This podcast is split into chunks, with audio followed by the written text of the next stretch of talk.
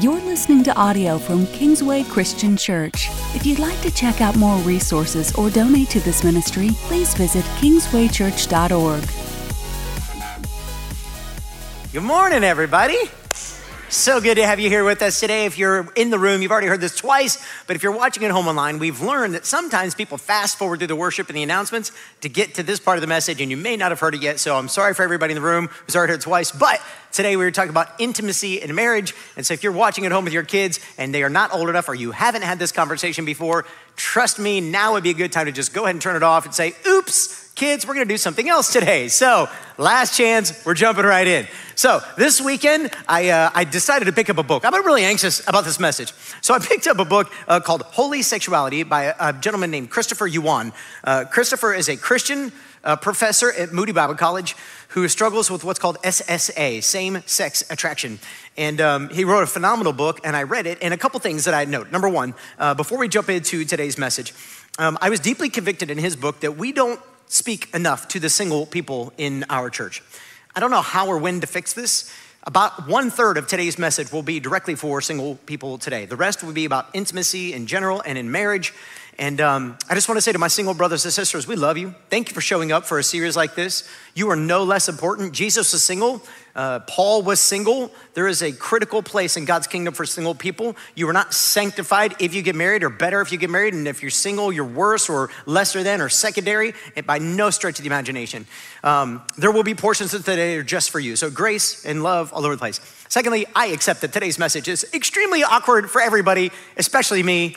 And uh, but I feel like it's an important thing because no matter what conversation I'm in, I end up having a conversation about this topic in some way or another. Single people, married people, doesn't matter. And we're looking at a series this fall. Honestly, we're wrestling with it. I told you we want to do it. We feel the need to do it, but I don't. We're, we're, trying to figure out what to do. How do we be helpful? We have no desire at Kingsway to be shock jock. We have no desire here to just get clicks on the internet. What we want to do is serve our people. We want to lead you closer to Jesus. We want to teach you what the Bible says. And so, with that in mind, I want to pray, and then we're just going to open up God's word and let it challenge us, encourage us, speak to us, rebuke us, do all the things that God's word does to transform us in the likeness of Jesus. Let's pray. God, thank you. Thank you for your word. It is so beautiful. It's so beautiful. God, as we're going to look at some texts today, some texts many of us have never even heard or considered before, we're going to look at them. We're going to look at them deep. We're going to try to apply them to ourselves. And I'm just praying right now the Holy Spirit would move in this place, Father. Stir in our hearts. God, some of us need called back into repentance to walk with you again. Some of us don't know you. We need a relationship with Jesus. And some of you just need to start honoring our spouses with our bodies. Uh, some of us are single and we need to make commitments today to be faithful, whatever it might be, Father. I pray today you'd stir in our hearts, speak to our lives, and begin to do the work that only you could do. And so, Lord, we pray that you would break us of our will, our own selfish desires, and may we surrender to you. In Jesus' name, all God's people say, Amen. All right. Marriage, marriage, wow, two wow, the purpose of marriage. I know. Anyway, some of you are like, what's that old guy talking about? Marriage represents complementary oneness. Complementary oneness. So remember, it says the two, we'll get to this, don't put the passage up yet, the two will become one flesh. When God made Adam and Eve, here's Bible 101, he took the dirt, fashioned it into Adam. God was, or Adam was made out of the ground, out of the dirt. However, Eve was not made out of the dirt. Once Adam realized he was alone and God said, This is not good, and Adam realized this is not good, God took from Adam out of his side and made Eve. That's important. Because if he had taken out of Adam's head, Eve would have been over Adam. If he had taken out of Adam's feet, Eve would have been under Adam. But she was created out of Adam, out of his side, because she was equal to him. You guys remember the famous Tom Cruise line? You complete me.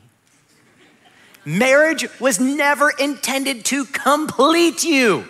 Marriage was not supposed to be two halves becoming a whole. It's supposed to reflect God and somehow into this earth. We'll talk more about this in a moment. It was supposed to be one whole person with one whole person creating a whole person.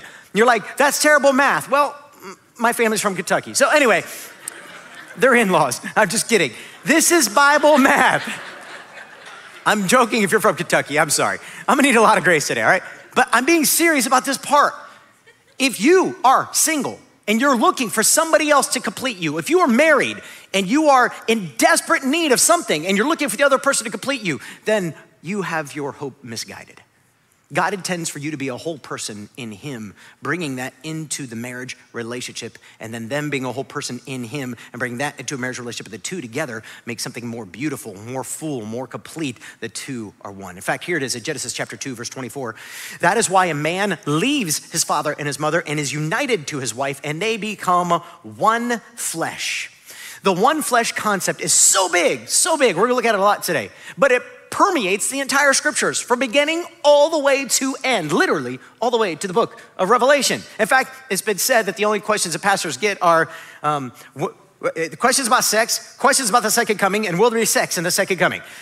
And we're gonna actually deal with that a little bit today. Some of you think I'm funnier than others do, but that's fine. I'm used to it, all right? Anyway, this is critical because this one flesh concept is absolutely about sex. But if you think it's only about sex, then you're missing the boat.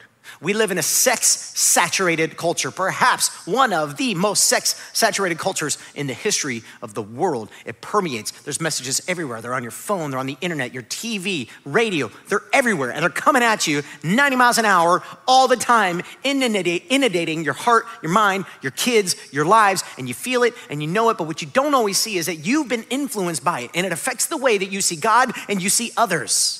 And what I want to do today is we're going to go deep dive into scriptures across the Bible, from Old Testament to New Testament. You may not know where they're all located, but you need to know right now. We're starting in Genesis, and we're going to talk about the end, even though we're going to focus right there in the middle section, some of Proverbs, some in the New Testament. And we're just looking at a lot of stuff because I want you to know what the Bible says about the subject so that God can begin to work in you and stir in you and replace lies with truth. The one flesh is so much bigger than sex. In premarital counseling, I tell, couple, tell couples all the time you need to do everything you can to become one. Don't have two bank accounts, don't have separate houses, don't have separate bedrooms. Do whatever you can to create one flesh, but it is also very much about sex.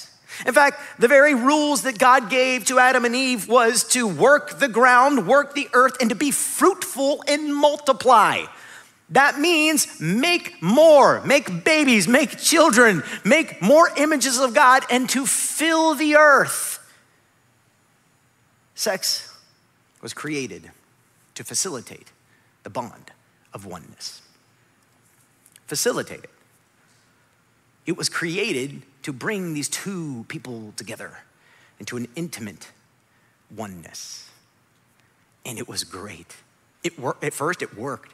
In fact, the very next verse, we're told in Genesis chapter 2, is the very next verse says, And they were both naked and had no shame.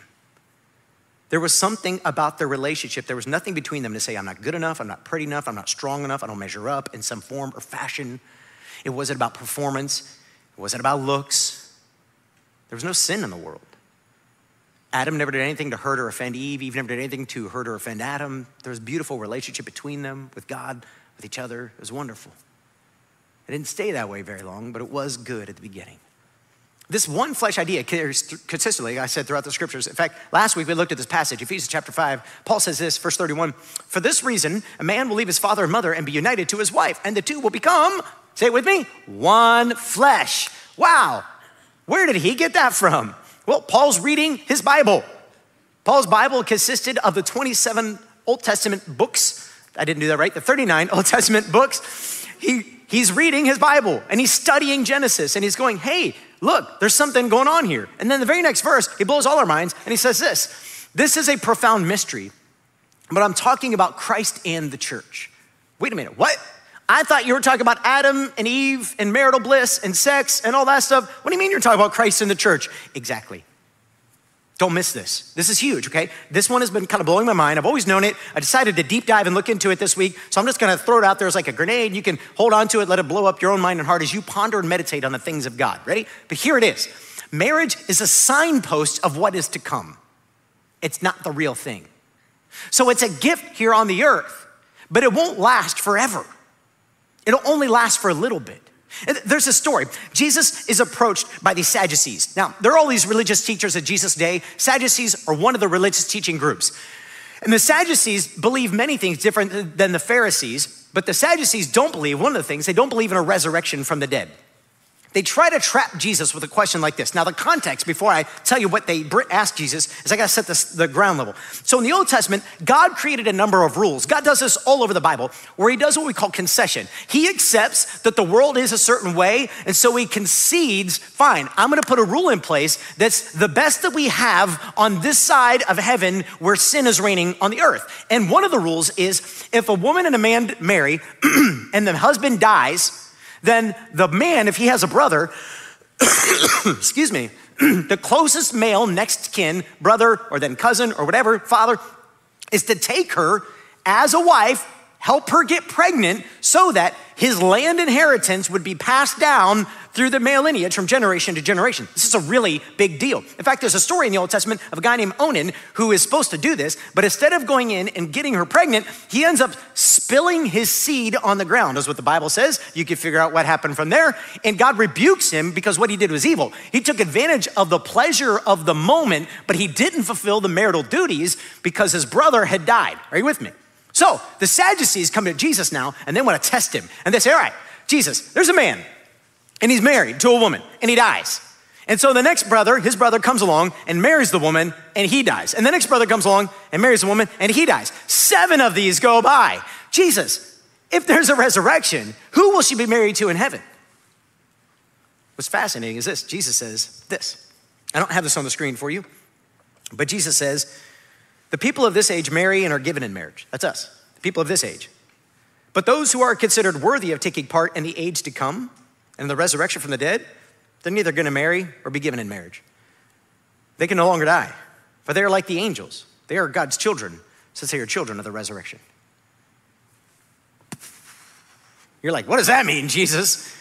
Well, what it tells us is marriage is a gift this side of heaven, but it won't last forever. And this crushes my wife because she married this amazing guy, and she's like, what? Here's the bigger point marriage is supposed to point us to Jesus somehow. So look at this. Paul's sitting here going, a man's gonna leave his father and mother, he's gonna be united to his wife. And oh, by the way, that's really about Jesus in the church. And you go, I am so confused by your logic. Peter actually says this about Paul in the New Testament. Sometimes Paul's really confusing, but you should listen to him because he's got stuff to say from God. Yeah, I get it, right? But this one's not as hard to understand. So, what Paul's riffing off of here is he's saying Jesus represents the husband, the church represents the bride. So, again, in Ephesians 5, so husbands, you do for your bride everything Jesus does for the church. You love her, you protect her, you care for her, you become one with her, you provide for her, but there's something bigger going on.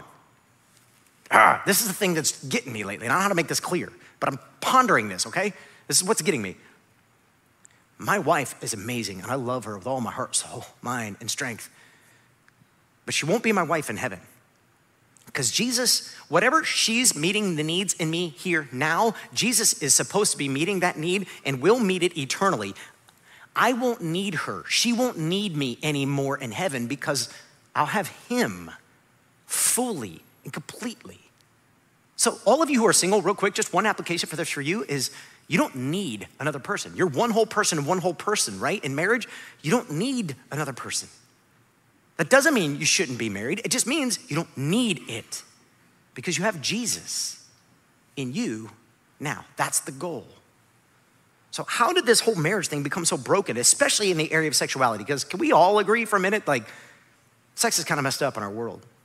Well, sexuality in our world is broken, but listen, it's not beyond redemption. What I want to do is I want to take you walk through just a few passages, and there are so many I don't have time for. But I just want to show you the Bible is neither prude nor crude. It's neither prudish nor crudish. I made that up. When it comes to marriage and sexuality. But what the Bible does is it talks very openly about what it should look like, what it's healthy, what it will look like. But it often does it in language that's poetic or, or when I say hidden, you kind of got to go, what's that mean?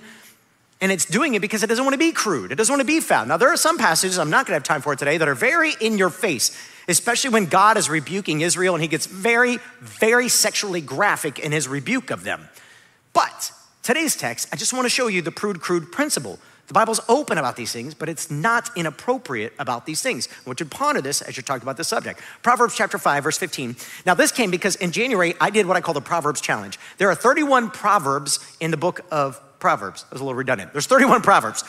If you read, there's 31 days in a month, you could literally read one proverb a day. So what I did is I read one a day, and then each day I would go back and read the one before, and then I'd read ahead one. So I was always reading like two to three a day every day, and I kept reading them. There's so much in the book of Proverbs about intimacy, purity, sexuality. It's unbelievable. You should try this sometime. And I came across these. I thought, I need to share this with my church. Here's what it says Proverbs chapter 5, verse 15. Now, the whole context of Proverbs 5 is you got Solomon, who is either giving wisdom to all of us, as like sons and daughters, or specifically, Solomon has one of his sons in mind. We aren't 100% sure, and he's trying to share wisdom with him. In Proverbs 5, he's saying, Don't commit adultery. Don't chase after that woman. Her lips drip of honey, but it's really poison and it will crush you. For years, the church talked about men pursuing women and women, you know, be pure and don't give in and all those things. It's both. The Bible says it's both. Men, you need to be pure. Women, you need to be pure. There's a right time and a right place. Do not give in to the seductive nature of the other person. But here in verse 15, he says this drink water from your own cistern, running water from your own well. Should your springs overflow in the streets, your streams of water in the public squares? And you go, and this is why I don't read my Bible. It didn't make any sense to me. This is so easy if you go read Proverbs 5. I'm not making anything up. The springs is referring to the thing that comes out of a man in intimate moments. Good enough? Clear enough? Now, what in the heck is it saying? Okay, well, he's simply trying to say in a non crude fashion, he's trying to say, don't go share that with everybody. Ooh, that's a really cool passage now when you read it. Don't let it overflow in the streets. He's not talking clearly. You'll get arrested and thrown in prison. Don't do that. He is talking about don't go just give this away to anybody and everybody. The public squares, don't just give this away. It's a gift to be given in one place. Well, where is that place? Look at the next verse. Let them be yours alone, never to be shared with strangers. May your fountain be blessed, and may you rejoice in the wife of your youth. Where is it supposed to be shared? With your wife. This is powerful stuff, right? All of a sudden you're like, wow, that Bible thing's cooler than I ever thought it was. Because it talks about the things that are relevant. May God bless this thing coming out of you, men. May you be blessed and multiply in the earth, but give it away to one committed person, the wife of your youth. This is probably now his son, who's older in years, who's maybe being tempted to not stay faithful to the vows to the wife of his youth. And he's thinking, you know what? I bet I'd be happier over there doing this with someone else. And he's like, don't do that. In fact, go read all of Proverbs 5. Whew, don't do that, because you know what happens if you do that? Her husband's gonna come after you, and it ain't gonna be good for you. It's all in the Bible. It's not gonna go well for you, it'll ruin your life. And then it goes on in verse uh, 19 and he says, A loving doe a graceful deer. May her breast satisfy you always. May you ever be intoxicated with her love. Why, my son, be intoxicated with another man's wife? Why embrace the bosom of a wayward woman? Again, if this is Solomon's son and he's been married a few years now, and maybe he's turning his eye away from his bride to another woman, he's reminding him look, she may not look the same as she used to look. She might have aged, she might be a little different. Her body might have changed shape a little but she's a loving doe, a graceful deer. See her for her innocence and her beauty, for what she is, no longer what she isn't. And may her body continue to satisfy your desires. May your desires be only for her. Why, my son? Would you change your desire and give it to somebody who's not your wife? Why would you give it to a woman who chases after men all the time when you've got a loving doe, a graceful deer right here in front of you? See, sometimes we just need that little shift in our thinking.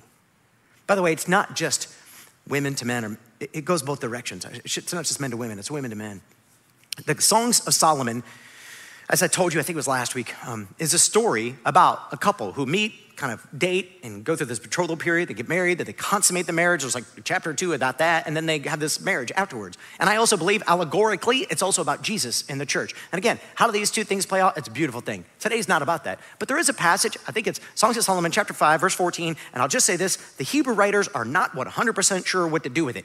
Go read your commentaries. Most English translations give you the cleanest, most sanitized version. Go read your commentaries, and they'll tell you this is not as clean or sanitized as we like. In context, she's kind of starting at the top of his head, and she finds herself around his abdomen, and she just starts to describe something firm and ivory, and it's um, bedazzled with sapphires. And everybody who re- writes on it goes, yeah, uh, something's up here. Um, and so most English translations will say it's his abdomen. She's talking about his abdomen. Okay, we'll move on. So the point is, it's neither prude nor crude. It's in beautiful poetic language that she's looking at his body and going, This is nice. This is beautiful. Well done, God. Well done. 1 Corinthians, everybody's uncomfortable now? Good, we'll move on. 1 Corinthians chapter 6. Now we're going to spend some time on Corinthians today because this is in the New Testament. Church, the, the city of Corinth, I've told you this before, was a, a, a seaport. So men would travel from other places on ships and they'd bring all this stuff in and they'd make a ton of money when they got on the land selling stuff to the people in Corinth. Then they'd buy goods in Corinth and go back in the sea and go back to wherever they were coming from. So you've got these men coming into port and they've been at sea for a long time and uh, they got money to spend. And there's a, a, temple to one of the false goddesses of the ancient Greco Roman world, the pantheon of gods. And I, can't, I always forget which one it is. I can't remember if it's Athena or Diana, which one it is. But anyway, um, they would go into there and there were temple prostitutes. And these women would work the streets. And so when business was slow, they would send them down actually to go into the streets to find men to bring up, and they would have these massive orgies in the temple. Now, the church is taking hold in Corinth. The church of Jesus Christ is birthing there, and it's, it's becoming this beautiful thing. But the people are having a hard time going, Well, I used to do this all the time. Like when my wife and I aren't connecting, I just go up there and do that. And so some people are still doing that. So Paul writes in uh, 1 Corinthians chapter 6, he says this Do you not know that your bodies are members of Christ himself? Shall I then take the members of Christ and unite them with a prostitute? Never. What's going on here? First of all, when I was a young man and I read this, I went, oh, this passage doesn't apply to me because I've never been with a prostitute, nor do I desire to be with one. So therefore, it doesn't apply to me. And if that's what you're thinking in your mind, Ben, then you are not understanding what Paul's getting to. The bigger point of what Paul's getting to, it has nothing to do with whether you paid for it or not. By the way, if you take somebody out to dinner and you think they owe you something, what does that mean? We're gonna leave that one there and keep moving. So, what Paul is trying to get to is do you not realize when you come to Jesus Christ, you are accepting the fact that you are going to face judgment one day before a holy God and he hates sin. And he calls sex outside of marriage sin. But when he loves you so much that when he died on the cross and he rose from the dead, excuse me, he gave you life. Your body is now not your own, it belongs to him. So don't take what belongs to him and unite it to something else that he doesn't intend for it as if it's no big deal. He goes on in the next verse, verse 16. Do you not know that he who unites himself with a prostitute is one with her in body? For it is said, the two will become one flesh. Do you see it again? Again, it's all over the scriptures. The whole idea here, Paul's reading Genesis again. He's like, God created this thing to be a gift that would bring two people together.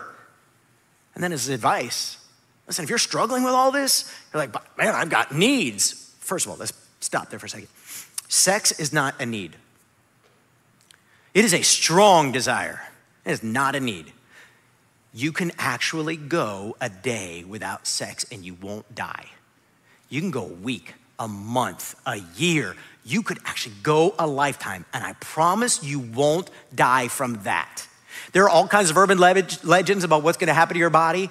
Uh uh-uh. uh they're all lies. There are people who are single. Jesus died at 33 years old and never had sex. You can make it in a lifetime without it. Food, you need food. Drink, you need water. Air, not gonna happen. Sex won't kill you. All right?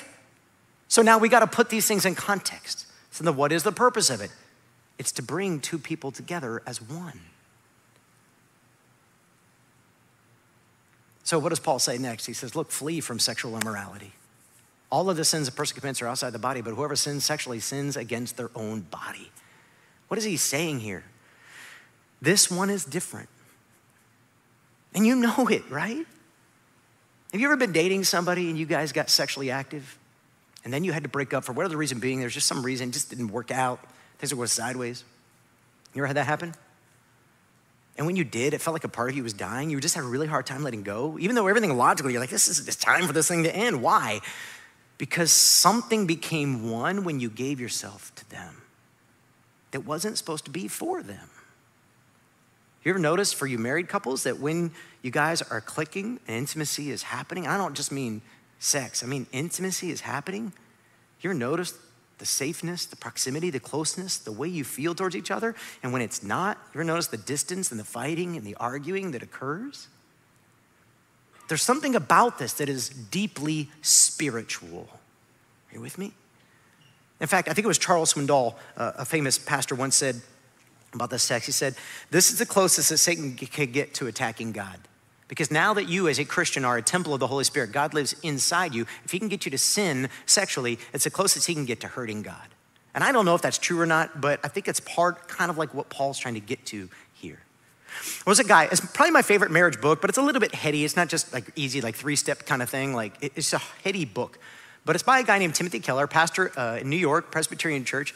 And Tim Keller wrote a book called The Meaning of Marriage. And he's got a chapter in there that's all about sex. And I went and reread it this week because it was just a good read. Highly recommend it. But he has this great little quote I pulled out for you guys. It says this If sex is a method that God invented to do whole life entrustment and self giving, it should not surprise us as sex makes us feel deeply connected to the other person, even when used wrongly. Unless you deliberately disable it, or through practice you numb the original impulse, sex makes you feel personally interwoven and joined to another human being, as you are literally, physically joined. Let's just stop on this one for a second. How could I numb the original impulse? Well, people do this all the time by having sex over and over and over again with people who are not their spouse, and they just become one, one, one, one, one, one, one, one, one. All of a sudden, it loses what it's supposed to do.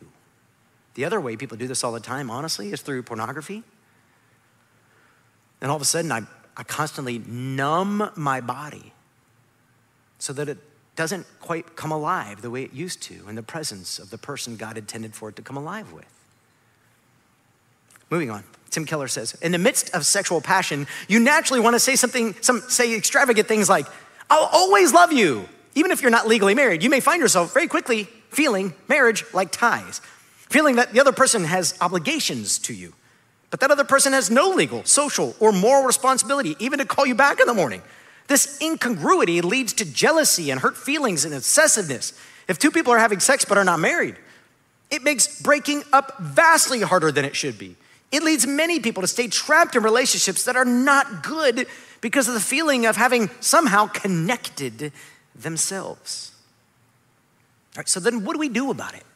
Uh, single people, this would be good for you to just listen into in case the day would ever come where you're married again. Everything I've said is applied to both categories but what happens is at the end of 1 Corinthians 6, Paul is talking, well, in 1 Corinthians 5, Paul's talking about sin in the church related to sexual immorality. Chapter 6, he's rebuking people from just giving it away to everybody, spilling it in the streets. But in chapter 7, see, in the first six chapters of Corinthians, he's been addressing stuff that he's hearing about through people reporting to him, and he's writing to the church of Corinth and saying, Stop, stop, stop, stop, stop. Chapter seven, though, now he's getting questions from the church to him and he's giving advice. Hey, how do we deal with these things? He's like, all right, now let's deal with it. So in chapter seven, verse one, it says this Now for the matters you wrote about. So this is a letter going back to them to answer questions he's receiving. You guys wanted to know what I think about this.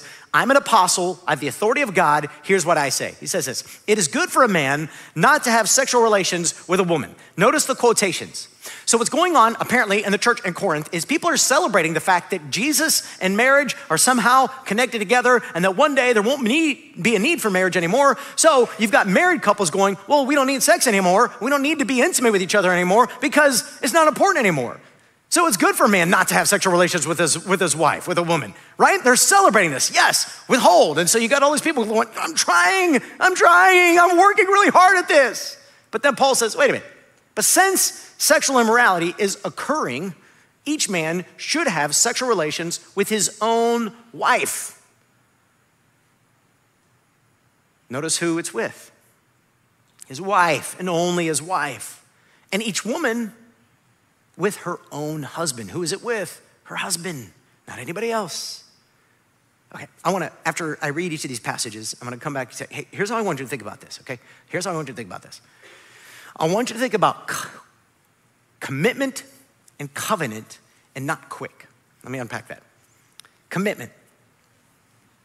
If you are not ready to give your life to the other person, remember, when you get married, at least in a Christian wedding, we'll say, for better or for worse, for richer or poor, in sickness and in health, till death do us part. Now, I use different phrases because some people like to modernize that. That's fine.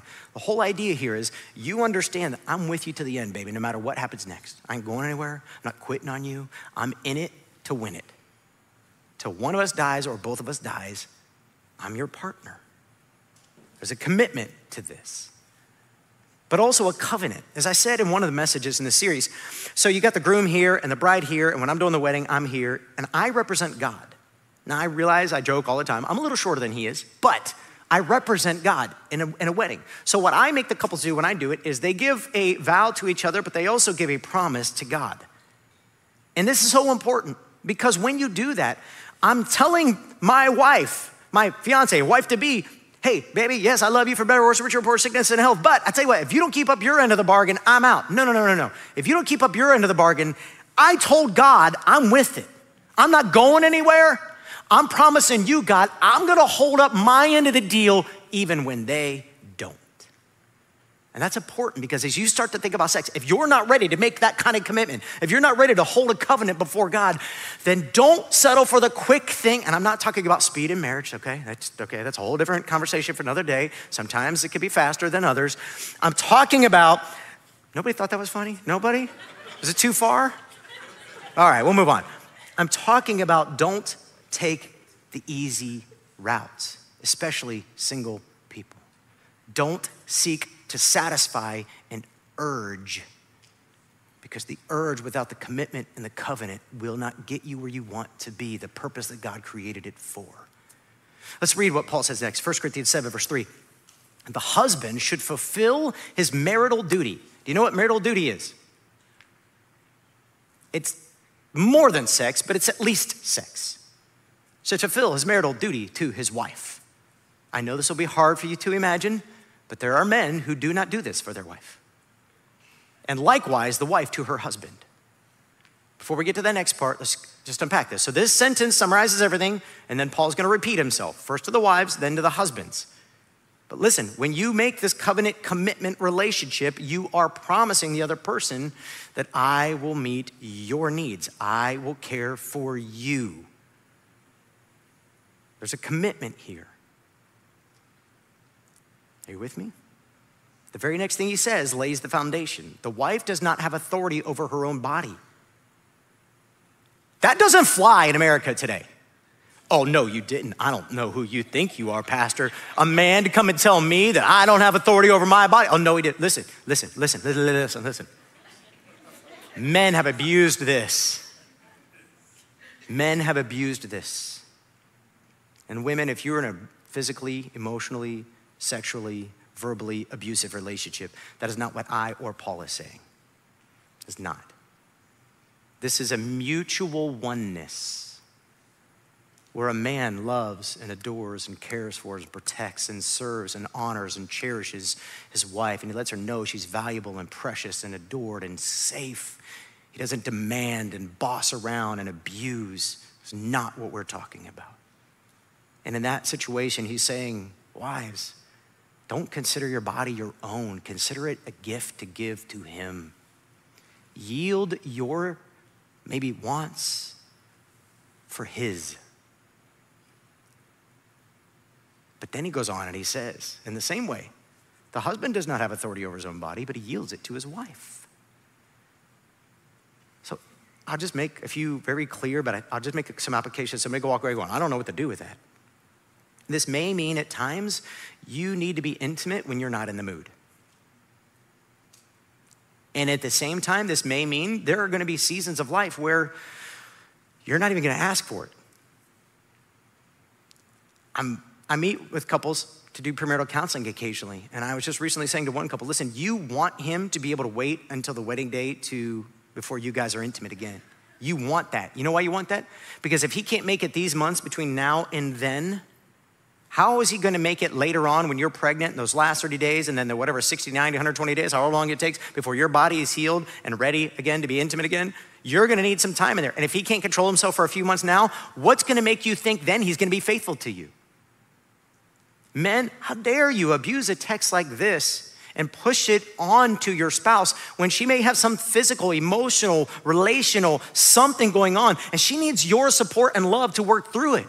But the same goes the other direction. But wives, your body is not your own. It belongs to him. Husbands, your body is not your own. It is your job, men, when you travel out of town or she travels out of town and you're alone to control your thoughts and your minds and what you're looking at on the internet to make sure that your affections stay focused on her. And will this be difficult at times? Darn right it will be. We are sexual beings created by God. It is a gift, a good gift, but I tell you what, it's hard. It's complicated.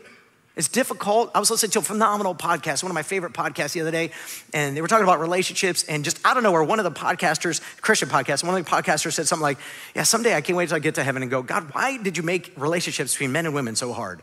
And I thought, I wonder if he's having a fight with his wife right now. Everybody can relate with that honest one liner statement. I wonder if his wife felt valued by that, you know, but it's true, isn't it? It's difficult. It's difficult. So here's my encouragement to you I want you to think about service and not selfish. How do I serve the needs of my spouse? Again, needs, okay, let's take needs out. How do I serve the wants of my spouse while also holding my spouse accountable to saying, well, I want it, you know, 20 times a day, every day? It's not realistic, it's not healthy, it's not good. But how do I not be selfish with my body? That goes both ways, husbands and wives. How do I be more loving? How do I serve this person and what they need? And oh, by the way, and we'll get to this more in just a moment, this would revolutionize your time in the bedroom if you made the time of intimacy in marriage about serving and not selfish. How do I come into this moment accepting? Men, my rule, my men, my rule is always you put them first. Moving on. 1 Corinthians chapter 7, verse 5. Gosh, am I gonna have a job after this? Verse 5.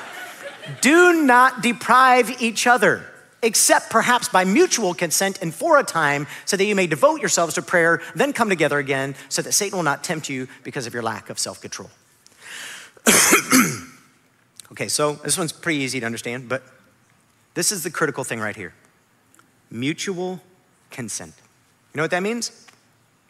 A really hard, vulnerable, honest, and open conversation needs to take place. And it's really hard to do. I used to think this was hard for men to do because men struggle with being vulnerable, and the, the more women I know and the better I get to know my wife, this is hard for women too. There's nothing in the world that will quite make you feel insecure like the bedroom. We call it mood lighting for a reason. I really just think it's to hide that we don't look like we're, you know, 19 anymore, right? In all seriousness, what Paul is saying is make sure that you are being together on a regular basis. How regular is regular? I don't know. I don't know what to tell you. I know what different Christian leaders would say, but without knowing those Christian leaders, some of them may have a sinfully unhealthy worship of sex, and so I don't know how to repeat them. I know this it's gonna be different for everybody, but it's gonna come through conversation. It's gonna take you looking at your spouse and saying, you know what I need more? I need to know that you think I'm beautiful. I need to know that you care. I need to know that your car or your sports or your hobbies or your friends or your music isn't more important than me. And it might take him saying, I'm trying to be faithful to you. I want to be faithful to you. But when we're not connecting, this makes it really difficult for me. My body feels it recently I had a man tell me, and I thought this was so profound. He said, You know what? I know my wife wants to be wanted and wants to be pursued, and she wants to be, you know, it's like the whole microwave versus the slow cooker thing. Like, I know that. He goes, But you know what? I want to feel wanted too. I thought that was so, such a profound, humble, and I was like, Have you told her that? And he's like, No. And I was like, You need to tell her. I want to feel desirable also. Because I think most men would say that. Like, I want to know that you still want me. So, my little piece of advice here is I want you to think mutual pleasure and procreation. That's why God created sex. Procreation, we're making more. If you're not ready to make more, like when you're single, that's one great example. You're not ready to have sex because part of the purpose is to make more. But then mutual pleasure, mutual pleasure. It's not just about me, it's about us. And I'm always gonna put your needs above my own. But it's not about performance. In that book, Meaning of Marriage, Timothy Keller, I told you about, so good. Chapter on sex. I can say this because he put it in a book, but he said he and his wife struggled early in their marriage, like many people do, by the way, he struggled hard because he um, focused way too much on performance. So if it wasn't mutually pleasurable, then he felt like a failure. And then she felt like she was a failure because it wasn't mutually pleasurable. And it took years for them to work through it and think through it and talk through it and figure it out and to let some of it go and let it be about serving each other and loving each other and caring for each other. Such a good chapter if you're looking for a chapter to give you some wisdom on this subject. But the goal of this is not to focus on performance, it's to focus on procreation and to focus on the other person. All right, now the last thing I want to show you before we end in prayer 1 Corinthians chapter 6, 7, verse 6. The very next verse, the very thing Paul says is, I say this as a concession, not as a command. Why is that important? It's like Paul is acknowledging. Look, he actually goes on. The very next verses, the very next verses after this, he goes on and he says, I wish all of you could be like me. Paul's single. He's like, this isn't a struggle for me. I've got a different set of struggles. I think we actually read in, in Corinthians, it's about pride, but that's another conversation for another day. He's like, I have other struggles. This just isn't my struggle. In fact, he says that. Everybody's got a different gift. My gift is, this isn't a temptation for me. I love that. I think that's so powerful. Because Paul said, I wish everybody could be single. I wish everybody could just serve the Lord full time. I wish everybody wasn't being struggled with this. But I accept the fact that it is real and people do feel tempted and it is a struggle. And so I'm giving you this not as a command, you must do this, but as a concession. Love your spouse. Husbands, let me talk to you directly for a minute. I'm gonna look right at the camera. Husbands, you will be God's greatest weapon in your wife's life when she feels beat down and insecure and no longer beautiful and not enough, and she doesn't measure up, and she's not sure, you can be the greatest weapon from God in her life against Satan. You could tell her how special she is, how beautiful she is, and celebrate the great things about her. Wives, you could be God's weapon against the enemy in your husband's life when he's feeling beat up by the world and he's feeling insecure and he's feeling tempted and his flesh is crying out to be fed, you can help come alongside him and say, I still love you. You're still important to me. You still got it, baby.